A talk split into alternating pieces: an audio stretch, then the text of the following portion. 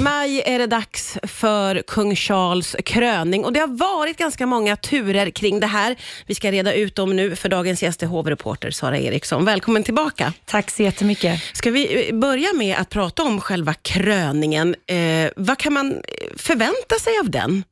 Ja, det som är intressant här det är att det har gått mer än 70 år sedan vi såg en kröning i Storbritannien senast, ja. när då 27-åriga drottning Elizabeth kröntes ja. i Westminster Abbey. Och nu ska det bli så intressant att följa och se hur man då kommer att bevara vissa av de här traditionerna som ändå har en, ett viktigt och starkt symboliskt värde. Men samtidigt såklart behöver man ju modernisera och kanske dämpa ner den något. Jag menar, det går inte att slå på den stora trumman som man gjorde för 70 år sedan. För att äh, saker och ting har ju förändrats under ja, tiden. Ja. Så man kan liksom inte dra på det så stort som man gjorde då. Så det ska bli väldigt spännande att se var, var man landar i det här. Ja, men om du får gissa dig fram här lite, vad tror du man väljer att behålla och vad tror du man väljer att ta bort? Nej, men jag tror att man kommer korta ner ceremonin till kanske mer runt en och en halv timme. Jag tror drottning Elizabeths kröning höll på i nästan tre, fyra timmar. Ah, okay. Så där är nog den första delen som kommer att förändras. Sen vet jag att det, brittisk media skriver väldigt mycket om att en, en av de här symboliska grejerna det är att då drottningen eller kungen tar emot som stora guldtackor ah. som liksom ska symbolisera att man då tar emot i sina händer. Eh, det skrivs väldigt mycket om att det inte kommer liksom gå att genomföra i en tid av ekonomisk kris och inflation och så vidare, att det ser inte bra ut. Nej. Sen tror jag absolut att vi kommer se de här kronjuvelerna som var med vid drottning Elisabeths kröning även här. Att mm. liksom, kungen kommer att ta emot dem, han kommer hålla i dem, han kommer byta krona under kröningen och allt det här. Ja. Det tror jag vi kan räkna med.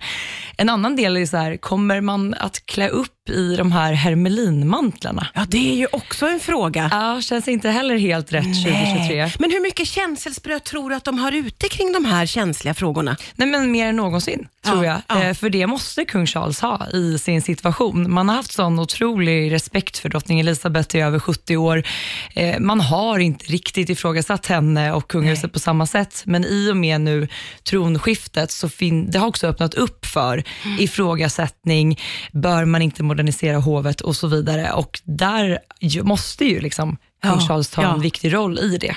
Jag tänker att det också är en fin balansgång för eh, tittarna, folket vill väl också se, alltså man vill väl se kronjuvelerna. Alltså det finns ju ett skådespel i det här också. Ja, men blir det för vanligt om man tar bort den här, liksom, det här magiska skimret runt omkring kungligheterna, då tappar de också mycket ja. värde. Så det är hela tiden en balansgång. De kan ju inte bli för folkliga, Nej. de kan inte bli för mänskliga, men de kan heller inte leva i det här överdådet, Nej. för det sticker för mycket i ögonen. Ja. Kan man tänka sig att han omger sig av många rådgivare i den här frågan? Jag skulle tro det, ja. för det är ju liksom inte bara kröningsceremonin som behöver redas ut, utan vi pratar också om en gästlista, där den största frågan är ju såklart, kommer Harry och Meghan att närvara vid kröningen? Ja, kära någon, det här ska vi också ta ett grepp om och det gör vi alldeles strax här på Rix FM. Rix FM. Rix FM. Det är hovreporter Sara Eriksson som är här och vi pratar om kung Charles kröning. Den 6 maj ska det ske och det har varit många turer kring det här och som vanligt får man nästan nästan säga, så är det prins Harry och hans Meghan som står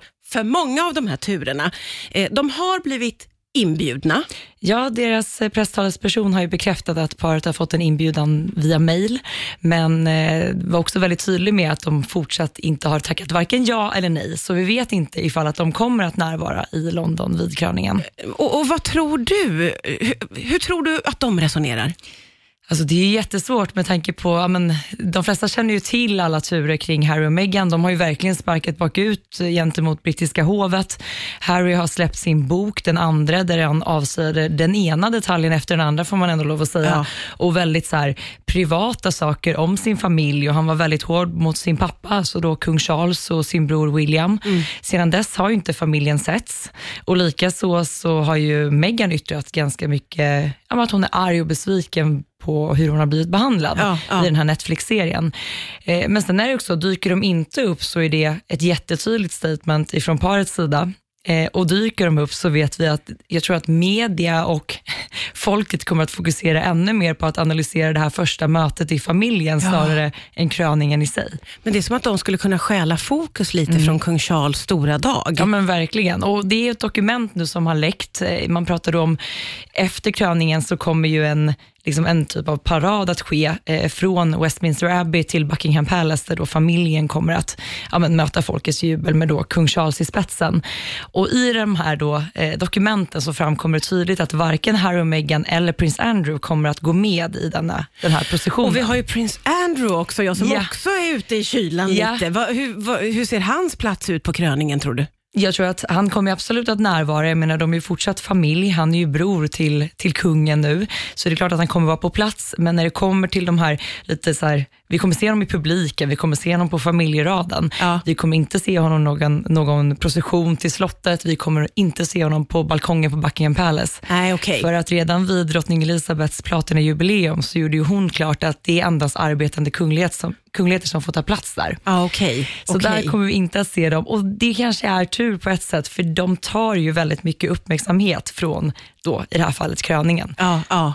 Men ja, du måste hjälpa mig Sara att bena ut det här kring eh, Harry och Meghan, för jag har så svårt att, att tyda. De, de, är ju väldigt arga och känner sig väldigt påhoppade mm. och det måste ju ligga någon sanning i det. Mm. Eh, men finns det någon möjlighet att de skulle kunna försona? Skulle den här familjen kunna bli hel igen? Jag kan inte inte riktigt tyda Nej, men det skrivs ju väldigt mycket nu man vet ju inte, man får nog ta de här skriverierna lite med en nypa salt, för det är mycket så här, handlar mycket i brittisk press nu om att prins Harry har ställt krav på sin familj, att, mot sin pappa då, att om du ber om ursäkt så kommer vi på din kröning eller liknande så kravställningar. Ja. Eh, men jag har så svårt att se hur de återigen bara ska kunna bli en normalt fungerande familj, för enligt prins Harry så är det här någonting som har pågått i hela hans barndom och någonting som fortfarande påverkar honom. Och jag, menar, jag tror att omgivningen har haft en bild av att han och hans bror har haft en väldigt nära och fin relation. Ja, ja. Jag menar, de förlorade sin mamma, de har funnits där för varandra, stöttat varandra i också den här eh, offentliga rollen som de har. Mm. Eh, men i den här boken som Harry skriver, där beskriver han ju bland annat hur de liksom har börjat slåss och varit riktigt, liksom, hur de har kastat varandra liksom lite under bussen ja, på grund av att skydda sig själva. Eh, så att om de kommer, vilket jag tror att de gör, då kan vi nog räkna med ett ganska så stelt möte. Och det är så roligt, så här, brittisk press, hur de, ja, men de sätter ju in så här läppläsare som ska sitta, det är så klassiker alltid. Brittisk press? Ja, som ska sitta och läsa då vad de kanske då, lite så löst snack vid bänk, bänkarna.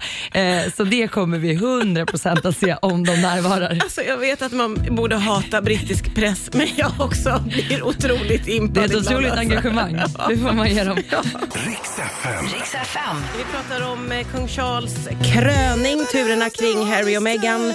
Eh, det är Sara Eriksson som är här, hovreporter och eh, vi pratade ju om den brittiska pressens metoder är ju många gånger tvivelaktiga. Mm. Och det har ju precis varit en rättegång va? Ja, eh, prins Harry flög ju till London förra veckan. Han har tillsammans med eh, en rad andra kändisar, eh, bland annat Elton John, stämt och Associated Newspaper för avlyssning. De har liksom gått ihop flera stycken. Ja. Och Det här har ju ändå, ännu inte landat i någonting, så vi får väl se vad det blir av det. Men han har i alla fall varit i London för att vittna ja, och berätta sin version av det här. Och jag menar, både Harry och Meghan, de för ju ett låt mig säga, konstant krig med media. De är ju väldigt trötta och det har jag all förståelse för, för de har också blivit väldigt illa behandlade av media. Ja. Eh, det har ju varit allt ifrån de här breven som Meghan skrev till sin pappa som mm. såldes i pressen och sedan publicerades. Det har varit avlyssningar. Mm. Det, det, har varit en rad, Megans syster har precis, de har också varit i en tvist där liksom Megans systers, halvsyster Samantha hävdar att Meghan ljög när hon eh, intervjuades av Oprah och sa att hon hade växt upp som ensambarn barn. Jaha. Så att liksom, du förstår, de, de kastar liksom åt varandra hela tiden. Ja, så det är väldigt mycket kring Harry och Meghan. Eh, man trodde kanske där när de ville lämna kungahuset att de ville ha lite lugn och ro, men ja. det har ju snarare blivit tvärtom.